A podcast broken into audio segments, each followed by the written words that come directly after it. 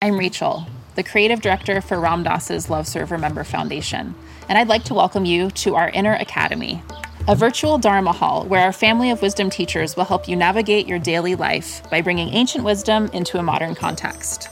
With over 200 hours of audio and video teachings, meditations, and practices from teachers like Ram Dass, Krishna Das, Sharon Salzberg, Jack Kornfield, Roshi Joan Halifax, Joseph Goldstein, and many more the Inner Academy is your core resource for finding balance, presence, and navigating the ups and downs of your daily life. The Inner Academy has guidance for every step of your journey.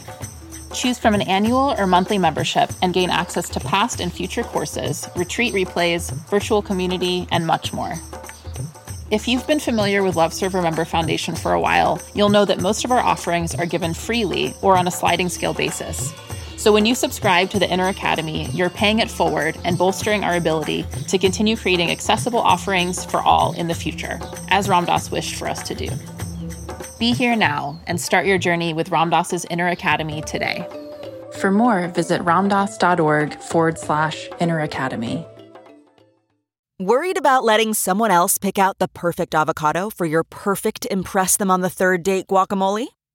Good thing Instacart shoppers are as picky as you are. They find ripe avocados like it's their guac on the line. They are milk expiration date detectives. They bag eggs like the 12 precious pieces of cargo they are. So let Instacart shoppers overthink your groceries so that you can overthink what you'll wear on that third date. Download the Instacart app today to get free delivery on your first three orders while supplies last. Minimum $10 per order. Additional terms apply.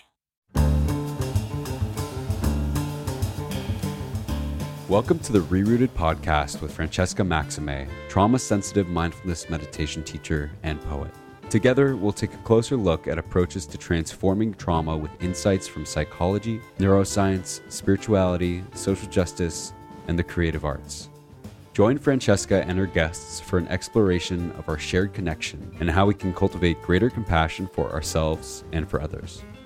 If you'd like to support Francesca and the Rerooted podcast, please visit BeHereNowNetwork.com forward slash Francesca. Hi, everyone. I'm Francesca Maxime, and welcome to the Rerooted podcast here on Ram Dass's Be Here Now Network.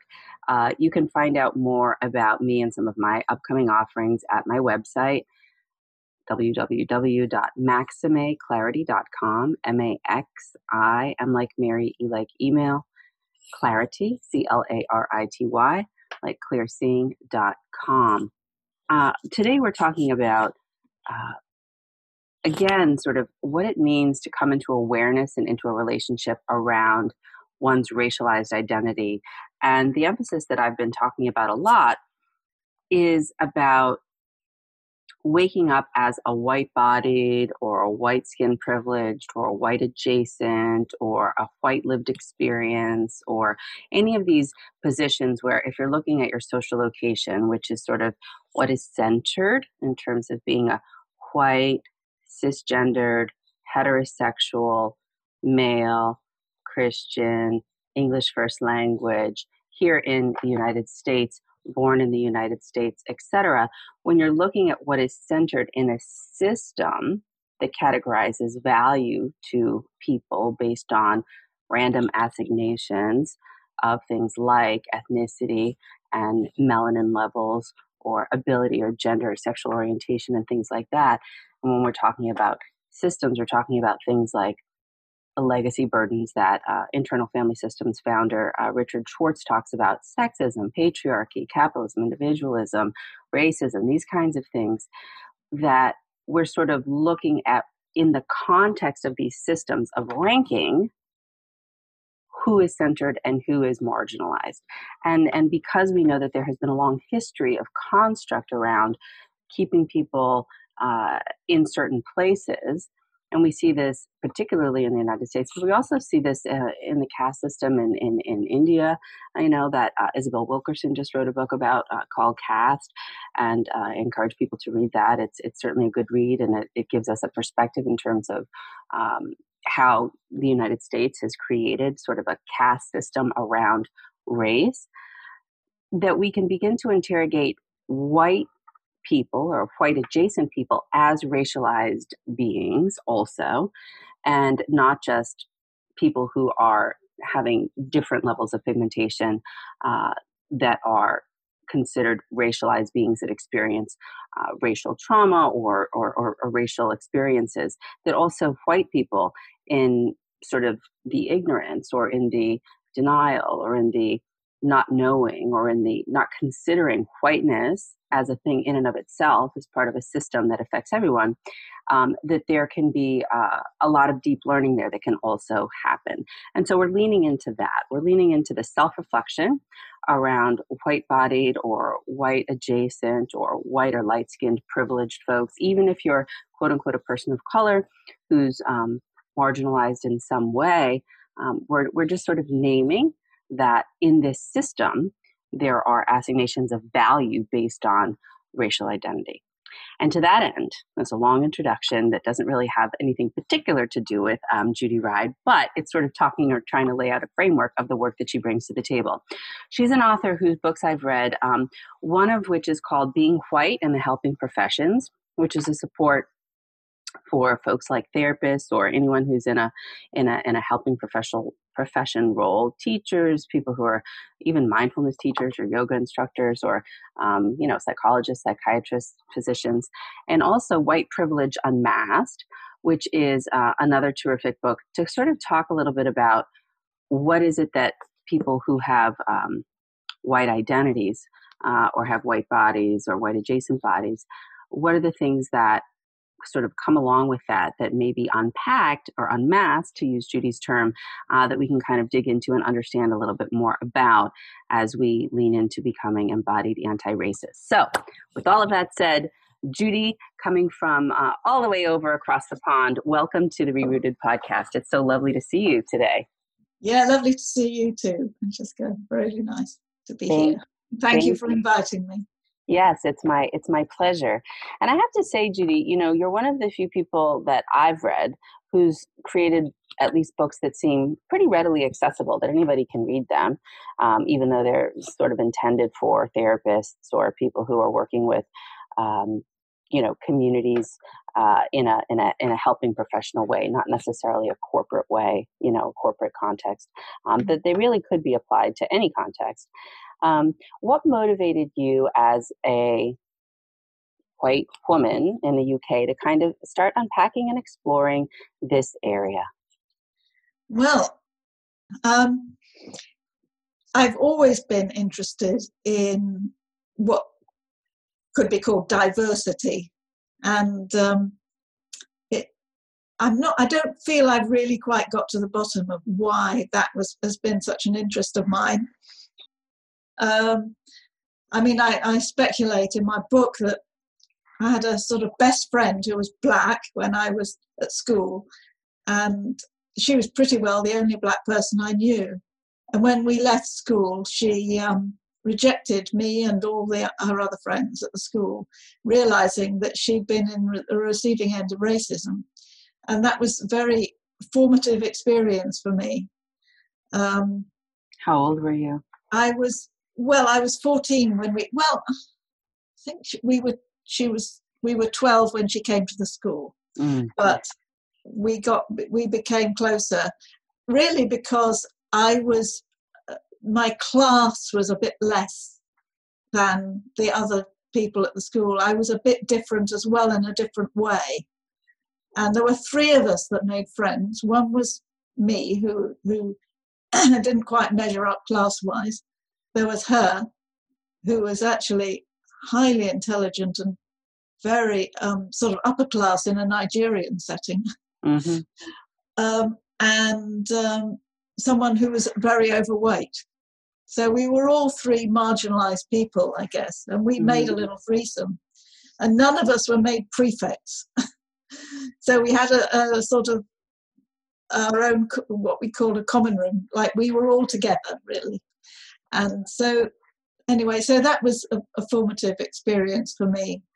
Um, and then I became a psychotherapist. That's another whole story. But I was very concerned about the way psychotherapy was such a white, well, undiverse profession, just full of white middle class, middle aged ladies. yeah, yeah. And uh, don't know if it's like that in America, but um, um, so uh, I had an opportunity to uh, do some studying at Bath University, which is the town where I live now, and um, it was at something called um, the Centre for Action Research and Professional Practice. So you used action research, which is a sort of collaborative um, type of research, um, to explore um, a matter of your professional practice. It could be anything from your professional practice. And I thought, here's my opportunity to um, to research uh, di- the lack of diversity in the psychotherapy profession. Mm. But then I was very um, challenged by the people that I had a supervision group. We were all put into small groups with a supervisor, and they were all saying, "I don't know why you're looking at this. This isn't your area. You know, it's um, you're not black. You know, why are you interested in this? You know, what what's going on with you that you should be doing that?" They saw me as a bit of a a do-gooder, I think. Hmm. You know what I mean? Because uh, the whole ethos of the place was to explore something of yourself. I see. see? Individual. yes, yes, but also you know to go inside and, and explore it. Sure not right. to, not to be looking out there at them out there what do they like or what do they want or so on. So i had a good think about this and i thought well i can't be outside this situation. Um, the, the the racial situation is something we all partake in. And my partaking of it is being white. And in that sense i'm privileged and that took me you know i i i did various bits of writing to come to this conclusion including about my school friend i did a whole piece of writing about her and that was very formative for me as well um, so I started looking into being white, and um, the first thing I discovered is that I couldn't see it. Like it was like looking at nothingness, like there was mm. nothing to see. And when I said this in this supervision group, um, there were two people, including the supervisor, who were not white. They were kind of a bit disgusted with me, I think, really. Mm. Surely you can see something. Mm. Um, uh, I mean, to someone who's not white, thinking about race, thinking about their race is not a nothing. It's not a nothing. Right. But for me, it was a nothing. And um, that was that was quite confronting. And um, meaning that it's a nothingness that you had never been tasked with having to think about in the same way that someone who is in a black or brown body is going to have to necessarily confront in a way because yes. often uncomfortable encounters around that that may have happened in your life because of other factors perhaps a woman perhaps a class issue around you know financial means or economic status um, but not about race. Yes uh, absolutely. Well and i think it goes a bit deeper than that that that as a white person, I was just folks, you know, I was just, uh, I was not marked out in any way, you know, I'm, I'm just, I'm just live my life. Mm, right. You know, I,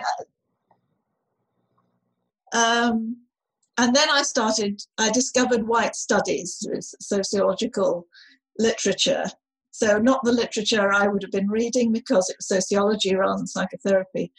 And what I discovered there is that this whole thing that whiteness is nothing is something that had been quite well explored in that discipline. Mm. Um, and um, um, th- there were people, for instance, that wrote, there's someone called Dyer, he said, you know, the, the, the privilege of white people is to be just normal if you're white, you're just normal.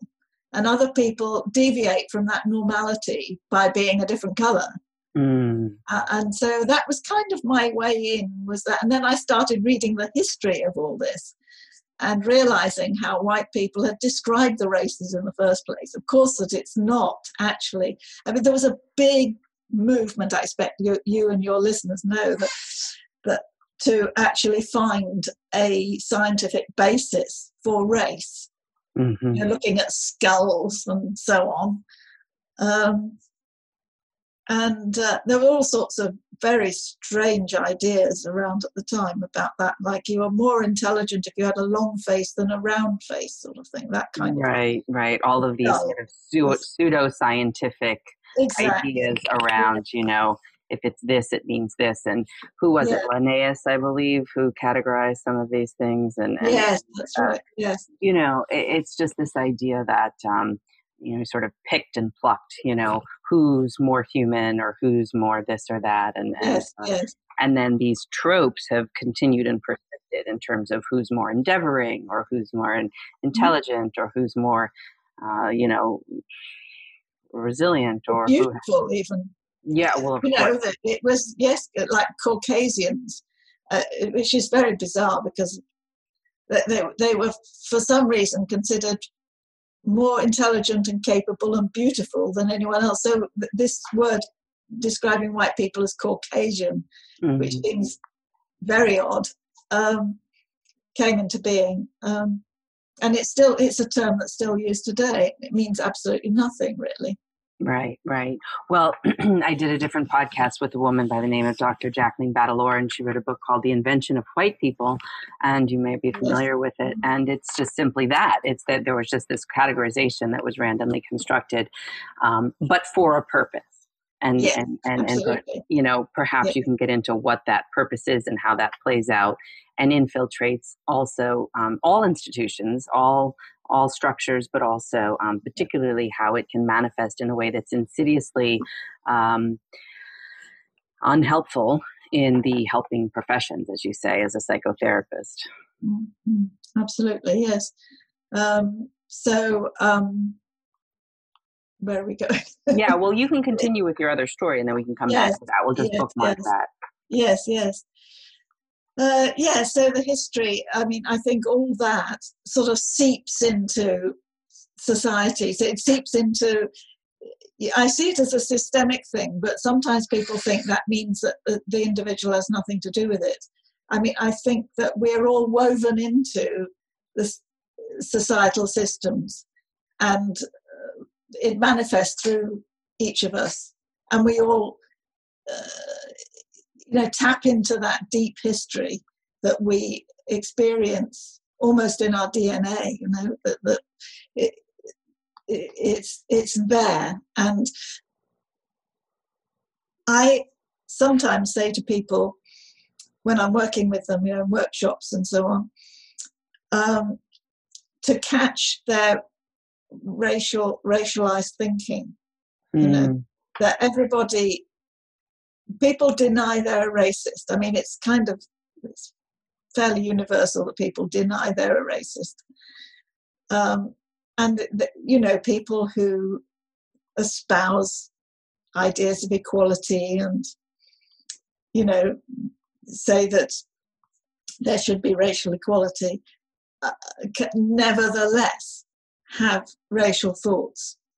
Um, yeah. And uh, it's very difficult to encourage people to actually own that because I think you need to know that in order to do something about it, catch it, you know. Sure. So um, these thoughts go through your head like that, and you know, can you catch it?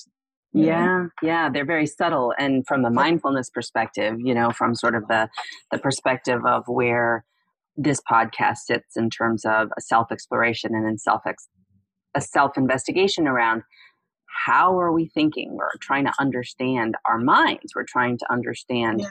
you know um, how they work and what happens. And you know the basic teaching there of, of the buddha's teaching is is that well causes and conditions you know um, are things that we you know sort of necessarily inherit as part of a process of of, of kind of uh, coming into the way in which we learn to be in the world, if you will, and and that those are often the imprints that influence how we're thinking and what our beliefs are. But if mm-hmm. if we're looking at that and we're sort of pulling back the the curtain and pulling back the veil and looking at things exactly as they are, we know that 99%, for example, of people um, is the same. Regardless of ethnicity, regardless of background, in terms of DNA. And uh, this effort to sort of categorize people, dehumanize people, things like that, um, is been an effort in service to. Um, I like to, I mean, I don't like to, but I, I use the word like extraction, the domination, the the whole idea of of categorization around superiority mm-hmm. um, of, of certain things so that there can be gain at the loss and at the expense of others that are deemed um, either inhuman or disposable. Yes, yes. And of course, a lot of people would say that they absolutely do not agree with that. And yet, there are thoughts that people have and actions that come from those thoughts. Yeah. Do, yeah. Well, let's talk about that the investigation of whiteness, the investigation of white people as racialized beings, as people who are conditioned by race in a different way than people who live in black and brown bodies. How do you see that? You mentioned the word denial. I don't know if you if this is a good time to kind of peek at the slides that you've created that kind of talk about that. Does that feel like yes, that. So you've created um, a couple of models here, and I'm just going to take a moment to share the screen. Um, of what this looks like. You said denial here is this this sort of first uh, yes. stage um, of a white person coming into contact. Um, I wonder if it's better to look at the next slide first because that here? talks about denial. Yes. Is this one because, here? Uh, yes, okay. uh, because that slide shows sort of levels of denial, if you like, because yeah. people can say, but I'm fine. I, you know, I espouse enlightened views about this. Sure. So, so um, let's, yeah, go, go, Why don't you just go through? Walk shall I just go cycle. through it? Yeah, why don't we just um, walk through the cycle? If, for example, you know, maybe provide an example of one that you've witnessed or seen in your life where you've seen someone kind of go through this cycle. Yes, well, of course, a lot of people go through this cycle. Yeah. uh, and also, I think what, why I've made these things a cycle is because people tend to go around it. You know, you may think you're you've got past one, and then you might slip back, or you might, you know. Sure. It's not. Uh, it's not. It's not linear. It's not linear. Yes. Um, so the first level of of denial I'm calling white pride, when you're proud of being white.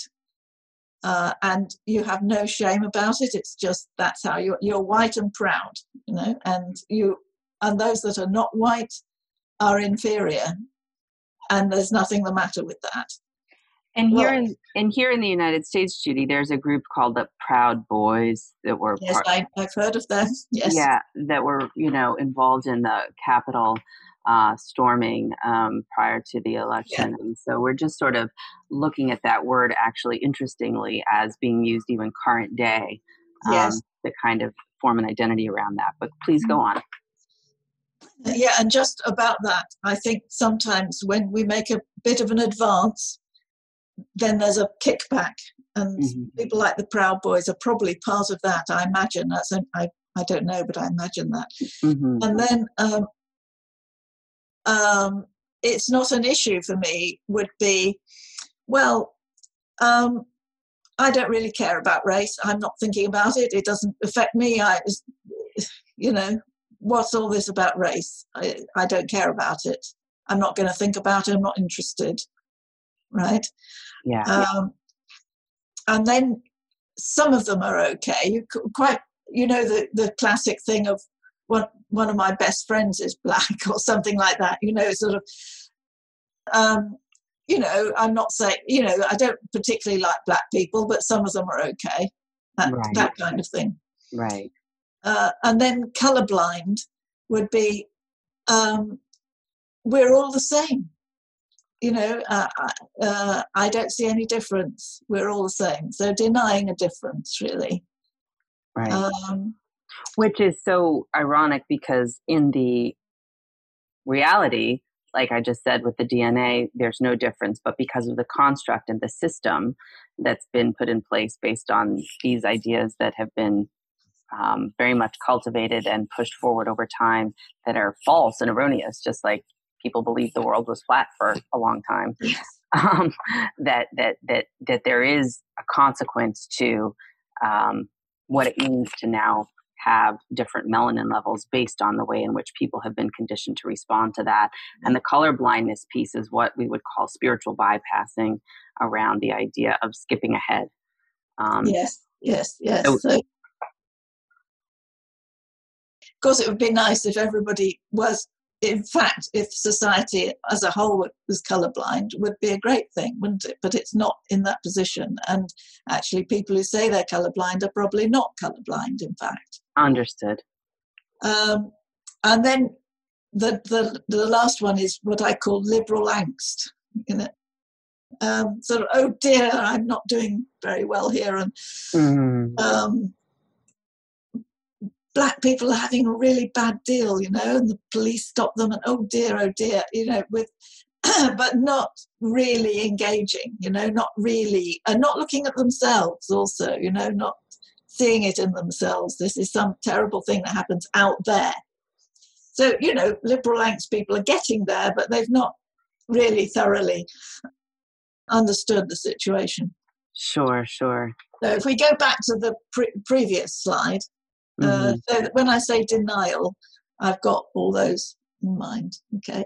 Understood. Um, gosh, it's very small. yeah, I'm. I'm not quite sure why that is, but um, I'll. Well, denial isn't. Funnily enough, yes. So the first one after denial is when struggle to understand other perspectives. Struggle to understand other perspectives. So something will have sparked a difference in the denial situation, like suddenly coming up against something, reading something maybe, um, something that makes the person think maybe there is something here to understand. And that person might start reading books, they might start talking to people, reading things in the paper, looking at things in on YouTube or whatever something has something has clicked in their mind that makes them look into it. They become interested and think, I think maybe there's something to look at here. Mm-hmm. Um, and then um, the next one is um, guilt and shame. Guilt and shame. Now, this one, a lot of people really criticize me for including guilt and shame. In so interesting. I'm curious about why. Uh, well, there's two reasons, I think one from people who are not white and one from people who are white. Guilt and shame, I think, are probably the worst things to feel. You know, it's what it's if you feel guilty or ashamed, it's like an attack on you as a good person. Mm. It's it's a you know it's not a nice feeling. Um, and I'm just maybe, so maybe I'll say why what it is in the model, and then I'll come to what people yeah. uh, how people um, challenge it. Um, to me, if you understand that white people have a have a, um, a privilege and think of themselves as superior, and that those who are not white are disadvantaged, and also that uh, that the history of of white um, superiority, so-called superiority, is a very terrible and bloody one, then if you really take that on board, you're going to feel guilty. Mm. And if you feel guilty, you feel ashamed. Mm. Um, so when, um, you really begin to acknowledge and take in the actual history of colonization, of brutality, of enslavement, of genocide, yeah. of um, counting people as, as percentages of human, and um, all of these other things um, that have gone on for centuries, um, that that that that it's hard not to if you have a human heart um, and you're actually bumping up into this uh, see that there's something very wrong about that. And and I, I have used moral injury as a lens to kind of think about that or talk about that. The way that um, mm-hmm. that's something that veterans, you know, who have you know killed and murdered and raped, you know. Um, when they've been at war have come home sort of with that sense of moral injury and i kind of feel like that's a way to kind of explore this uh, guilt and shame piece. But mm-hmm. go on, please. So, um, you know, some people avoid that. Well, I come back to avoiding of it actually, so maybe I won't say that now.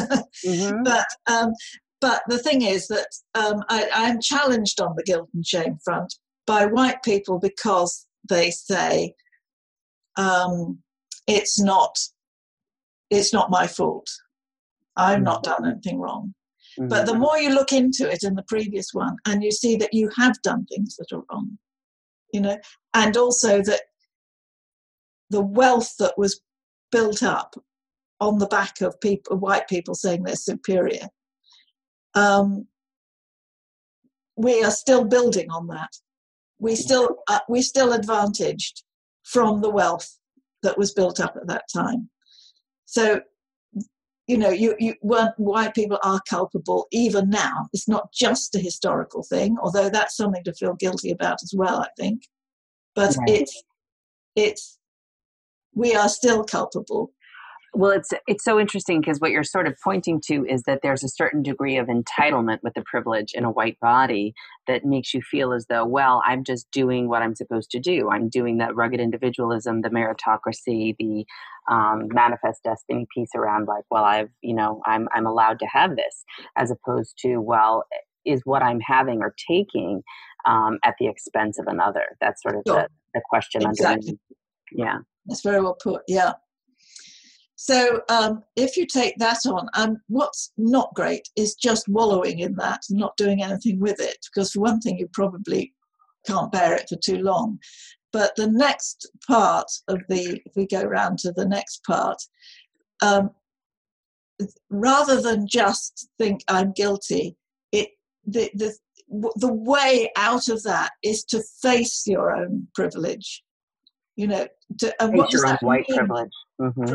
yes as a white person what is your privilege and what can i do about it you know it's it's um, um, and being prepared to, to explore your own um, racist thoughts and uh, actions um, being you know really facing it uh, and doing something about it not just wallowing in, in guilt so i'm not saying you should just feel guilty and that's it. I'm saying, you know, face it and see what can be done about it. Mm-hmm. And then, and that leads, if we go to the next one, to more of a sense of integration, of being more integrated as a person, um, less full of denial, and more able to act from a wholer place, mm-hmm. a place in which you you're not you're not in denial. Right. Um, so that's and then it, you know I've made it a um, a circle. And actually, I tell you what, let's go to the next the the not the next one but the next one, because that this this slide shows how blocks can happen al- along the process. That you know that I've shown a process what blocks can stop. Yeah, so these are the things that get in the way of becoming more racially, uh, becoming these are the things that get in the way of white people being more aware of themselves as racialized beings. That's right. That's it. Yes. Okay. So um, um, the first one. Um, uh, so if you start looking at um, what it's you know what what being white is about then the denial of identity, of your identity as a good white person, and that white's fine and don't attack it, um, that's it feels too much of a threat, and there's a kind of you know falling away from that back into a denied denial place. Um, you know, you might have done a course, for instance, somebody who does a course about race for their work, for instance. Mm-hmm. Um, and they might get a glimmer of, you know, oh, maybe that position's not great. But when they come out of the course, they fall back because it's just right. too much. Right. Feels feels overwhelming. So they, yes. we've all seen the. Um, uh, there's a book called, uh, you know, diversity Inc., and it's sort of about the idea of um, diversity, equity, and inclusion trainings that are, you know, offered at nonprofits and at corporations around the world that do nothing to move the needle on equity because which is about power and privilege and about access um, because they're just sort of teaching people from their left to their left brain about sort of things you know or things that you're informed about, but it's not really involving from a place of a spiritual place or a mindful place, the compassion yeah. connection of the heart underneath it. Yes, I mean, what people learn on courses like that is how to use the right language so they can appear not to be racist. Mm. I think that often happens. Yes. And it's it's almost as if that's what you're supposed to do. Right to not offend the PC culture, yeah. to we call it CYA, cover your ass, you know, to make sure that you're not going to be put in a position. And it's interesting because again, who are the stakeholders and why would you be doing it? If it is uh, from a mindfulness perspective, we talk about what is your deepest intention? Is your deepest intention to become more racially aware and racially sensitized as yourself as a racialized being and how you participate in a knowing or in an unknowing way, in an ignorant or in in a white awake way about, oh wow, I am in a white body participating in this structure as such how am i going to work with that awareness? Or are we having this deepest intention of no i'm just doing this training to check off the box to cover my ass to go through my you know my job? and yeah. and and that when we look at that that way then we really sort of understand more about well who is this serving? And what is this mm-hmm. for? And um, and i think i think if you're teaching a course like that if you come from a very accusatory place you know, um, then I think it's likely to make people feel um, unable to take it on board. You know, like it, they they withdraw from from the accusation. Mm. Um, I think you need to come from a more compassionate place mm-hmm, mm-hmm. in order to help people, for, you know, go forward in the in their um, understanding. Mm-hmm, mm-hmm.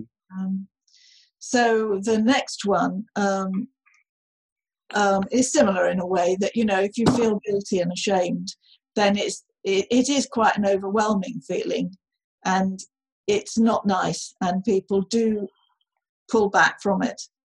So um, you know, so, so uh, nobody likes to feel like a bad person. Right, right. And so there's a tendency to to pull back at that point. Um, right. And then withdrawing from feeling like a bad person. Yeah, that's guilt yes. and shame. So we're just sort of skipping around here. I'm moving the slides here. The denial of identity feels like it's too much of a threat. Um, and and the withdrawing from feeling like a bad person. I don't know how to tolerate my guilt and shame, and so therefore we're going to um, do the next piece here, which is the facing my own white privilege. And you're saying that there's the block here of wanting to hide. Yes, want um, yes, not want, wanting to keep your head down, like, you know, aware that there's something to face here, but it's too difficult, so you want to hide. Mm. You, know, mm. you want to keep your head down, not be called to account in any way. Um, so there's then, that. Then the next one is and integration. One is, like when you get to that point, it's quite hard to maintain that commitment. It's it's it, it takes work. You know, it's it's not just an easy peasy thing. It it takes work to maintain one's level of understanding and awareness. Mm. Um, it takes work. So, and then the next one is that if you get to um, um, you you get, go falling into another cycle of denial. Um, you might you know another cycle to go through might be caused by feeling complacent. Like i understand about all this now. Um, i've got there and there's no more work to be done. Um, so there's there can be a feeling of complacence and a fresh maybe the denial becomes more subtle Mm-hmm. You know what I mean? More hidden. You can hide from it more easily. You've kind of learned how to do that. Mm-hmm. Um, so um, yeah. So that's the that's the um, process. I.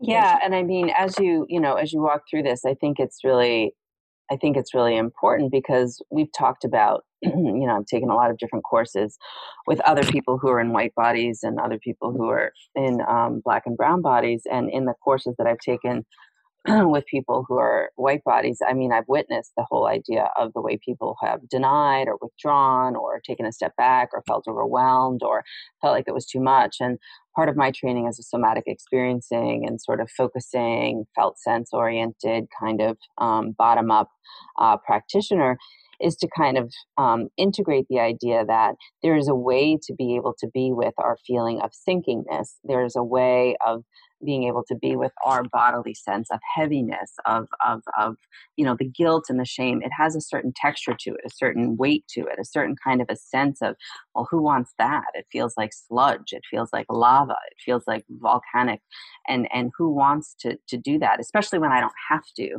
when i feel like i don't have to i don't think that i have to and that the other alternative is you know if i can just keep it at bay if i just sort of have plexiglass around my life and i don't have to you know actually integrate any of this then um, i can protect myself and so um, it's easier for me to kind of uh, stay back here than than than lean in because when I do try to engage, it feels like it's too volatile, or I don't have the tools to ground mm. myself in a place mm. that doesn't go that, that, that doesn't keep me from from sinking into the shame spiral the quicksand around that and the mindfulness piece i think can very much help people too because in mindfulness we recognize when we're telling ourselves a story about something as opposed to just being with yes. actually what's here mm-hmm. and so this idea of like oftentimes people will say well because i have this racist thought or in Dick Schwartz's language from Internal Family Systems, there is a racist part in me that is subtle and insidious, and even if I'm doing work, that it's a it's a learning journey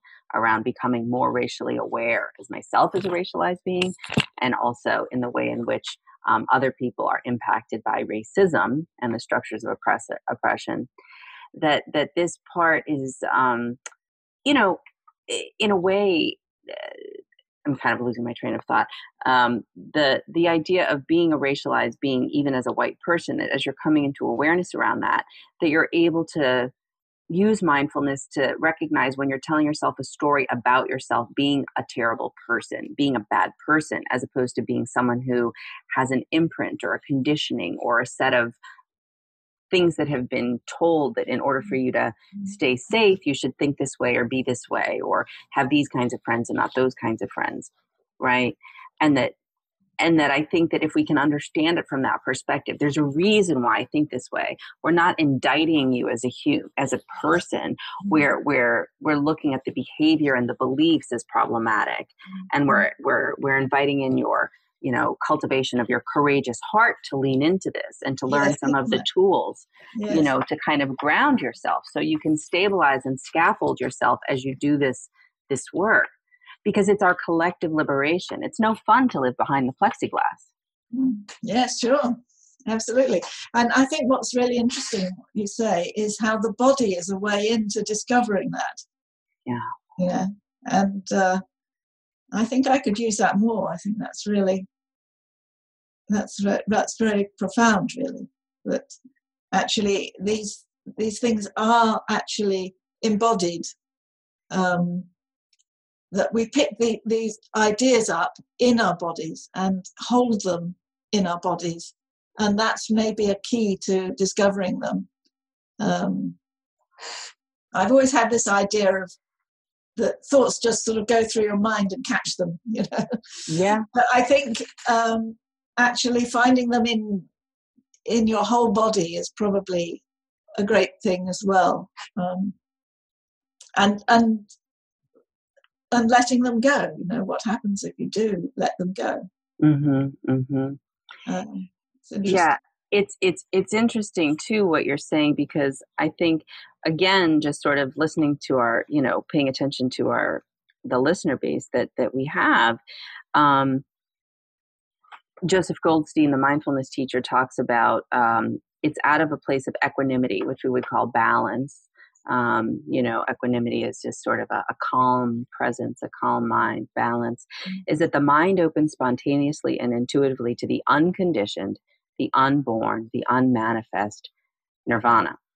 and and and it's interesting when we think about nirvana we think about peace about you know sort of the the cornucopia of of of of, of uh, of pleasures and, and things like that. But really, what we're talking about is being able to come to a place where we're unconditioned, unborn. We're, we're imagining something new. That there's a mm-hmm. place for, you know, when, when people like Resmaa Menakem, a somatic experiencing practitioner and psychotherapist here, um, he talks about somatic abolitionism. He's talking about using the body to help understand where the trauma is stuck in us as white people. Yes. And how that shut down is part of what keeps us from feeling connected and related. And this idea of curiosity and play is part of what enables us to imagine a new world that doesn't have to involve the kind of policing that we've had, mm-hmm. that doesn't have to involve the kind of incarceration system that we've had, but that in order to move through that to that place, we have to feel safe enough so that we can explore with curiosity and with imagination mm. what else might be born or new. Yes. It, it makes me think I, I, I'd like to come back to the challenges to the idea of guilt and shame because in some ways that I mean I think Buddhists for instance might say that's not a great place to be. Um, I, but how I understand it is that every feeling that human beings have has a place, has a reason to be there. Mm-hmm. And a reason for guilt is if we've done something that's harmful, then guilt alerts us to that. And um, uh, if we feel ashamed of that, it might help us to do something about it, might help us to move through that. So I, you know, I'm not saying that it's a good idea to be caught in this feeling of guilt and shame, but that we have an, something that alerts us to something seriously amiss here. Right, and and I love what you're saying, Judy, because we're talking um, often about the the energy of anger, the utility of anger, the energy yeah. and the utility of guilt or shame. The idea of using it as a sort of fulcrum toward accountability and toward mm-hmm. sort of recognition, and that we we can't really manifest change if we just stay stuck at the knot of I need to just push away from that. Yes, because uh, if I could just add to, the, to that, hearing about what you're saying about anger, what sometimes people do is rather than feel the guilt of themselves, like I am guilty of this, they'll get angry about other people who are racist. Right. I mean? And that's a that's another way of being of a that's another defense, if you like. It's not me at fault, it's other people who are horrible racist people. Right. Um, and of course, it's important to understand them as well. Where are they coming from? What's that about? You know, um, like the um, what's it called boys? The um, the proud boys. Proud boys you know where are they coming from? What's that about? Mm-hmm. and you know finding compassion for them in their you know so it's quite complex isn't it? Well um, i think i think what we're pointing to is the difference between the behavior and the conditioning that begets that behavior and the mm-hmm. desire to lean in and unpack what leads us to come to the conclusions that we come to about anything in life and whether or not those are harmful or not harmful, skillful or not skillful, wise or unwise. Mm-hmm. And if we can then make a choice that is rooted in what we would call interdependence or our collective interbeing around the fact that we are not separate entities and there is no division. These are constructed and yeah. using that as a place of opening our hearts and leaning into these mm-hmm. challenges around our own self concept mm-hmm. um, and rooting ourselves in the idea of selflessness, of the idea of like, yeah, I'm a unique individual in the relative world, but I also am this wider, vaster spirit that can, from a heart centered place of safety and connection, be open to being more accepting of all of the various manifestations of my own behaviors that are challenging sometimes, and also the things out there in the world that um, are cause for concern that I want to help, you know, that I want to that I want to change or be a part of, of without doing it in a way that's, as you say, a do-gooder or performative or white saviorism. Yes, yes, yes. uh, actually, that brings me on to the other objection to guilt and shame that people, to, which people of, of color uh, will say, I'm not interested in white guilt. And that's quite often said. And um, that sometimes looked on that I am saying that um, that white guilt is something they should be interested in. Absolutely not, as far as I'm concerned, because another thing that people can do with their guilt, the sense of guilt, is to try to get people who are not white to absolve them of their guilt. I am a good white person, aren't I? That's sort of that's what's kind of asked of them at some level. You know, tell me I'm a good white person. Right. And you know, and that's um, so problematic for people of color who are having to endure um, sort of this idea of what offering the blessing. I mean, I, I, was raised Catholic, so I'm thinking of like the way that yes. know, the, the, priest was, you know, washing his hands over people to sort of absolve you of your sins or something. Yes. Um, which is just not the role that uh, you know should be played here. No, no. So I, you know, I'm not saying that I, I can quite see why people uh, of color might say they're not interested in white guilt, but they don't need to be. you know well that's what i mean the white people have to do the work around understanding yeah. whiteness and themselves as a white bodied white adjacent white or light skinned privileged person of color as a racialized being and that mm-hmm. this idea of whiteness hurts everyone even though it benefits certain people yeah. so yes, both are true yes. yes it hurts in different ways yep some are obvious when it comes to George Floyd and Breonna Taylor and Ahmaud Arbery, and some are less obvious when it comes to white bodies in terms of what I think are neuroses, addictions, you know, suicidality, this idea of terrible lack of self worth or self value, self esteem that can then be at the root of all these other things that prevents us from moving into a place of of real connection yes, I mean, the whole of society, eh, I mean, none, no one benefits by a society that's full of conflict and division.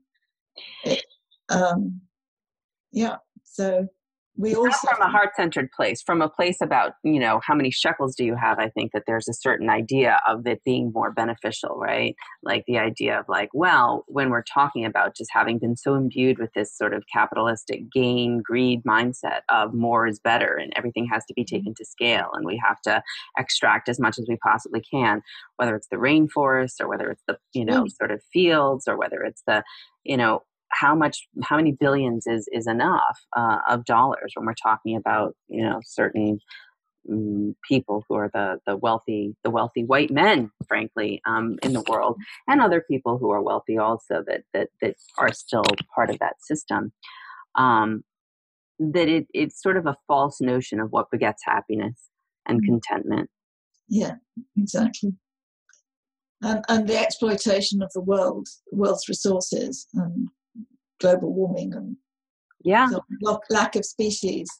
Yeah. It's really down to the actions of, of white people in fact on the whole. Yeah so judy as we as we kind of begin to wind down today can maybe you talk about two things? One is how is this specific to people in the helping professions? If you're a white bodied person as a therapist or a mindfulness teacher or a yoga teacher a teacher someone who's in a helping profession why is this even that much more important and how can you cause harm as you're trying to you know sort of work in a, in a way that is is in theory helpful and supportive to people's emotional uh, growth um, mm. and then also um, well let's just let's just leave it with that well um, what that brings me in mind of is something that we haven't really talked about which is a power differential mm.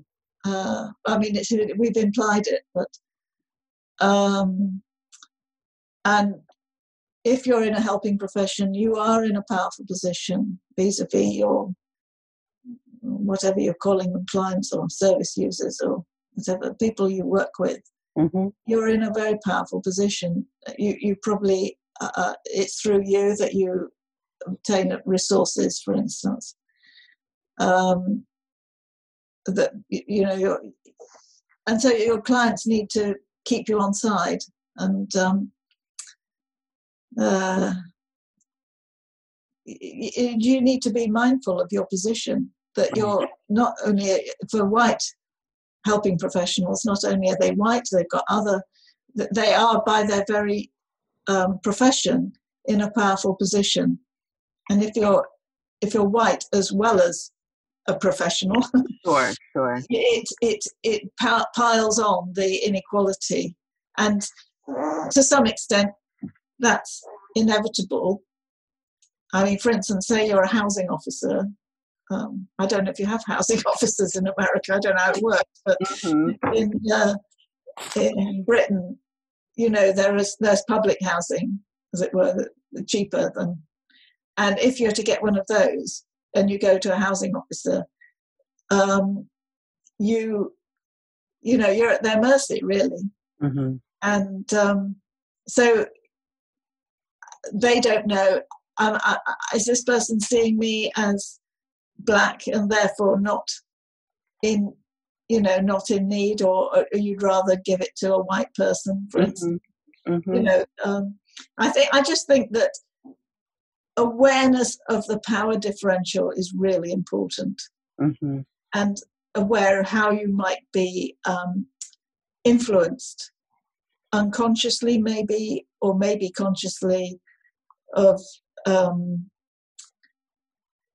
you know, of, of your prejudice against certain people, your um, we haven't talked about um, oh dear, what do you call it? Um, when you're prejudiced, you have a certain valence. Implicit bias. Bias, that's the word. Mm. yeah, um, that you you know you have to be aware of your biases, and um, so I think it's very important from that point of view. I mean, you know, from other points of view, they're just other human beings, and it's important to everybody. But uh, there's an extra responsibility, I think, for people in the helping professions. Yes, I appreciate that. Yeah, power plus privilege. That's what we're really talking about. And we're talking about yes. equity work, and we're talking not just about equality, but equity work, which takes the power um, and the access and the resources into account that are um, rolled out the red carpet for some and denied uh, to others, and that there are systems that are in place to continue to perpetuate that. And that is what we're trying to uproot. We're trying to uproot the seeds here that have been planted of ignorance and greed and delusion from a mindfulness perspective. And we're trying to um, plant seeds of, of wisdom and compassion and, and discernment and, and, um, and right action and ethics and, and, and equity and equality and balance. And, and I think that as we, as we kind of make that shift, when we're able to take an accounting, a self accounting of what's really happening inside. Mm-hmm. And I do feel like a lot of people get stuck on that shame and guilt piece. And I know, as you say, that sometimes it feels as though it's a privilege to be able to get stuck on that piece for some people. Mm-hmm. Um, I I say there's really no use in it. Shame is quite narcissistic, actually. Mm-hmm. And it's understandable that people sometimes feel as though they're doing something good by feeling bad. But that there's the complacency around that in terms of not actually moving the needle on equity and on um, collective liberation. And I think that at the end, when we feel like we're all together in something and we feel safe with one another on that, I've never found a greater satisfaction than than that experience. So I would wish that we were able to to move more toward that.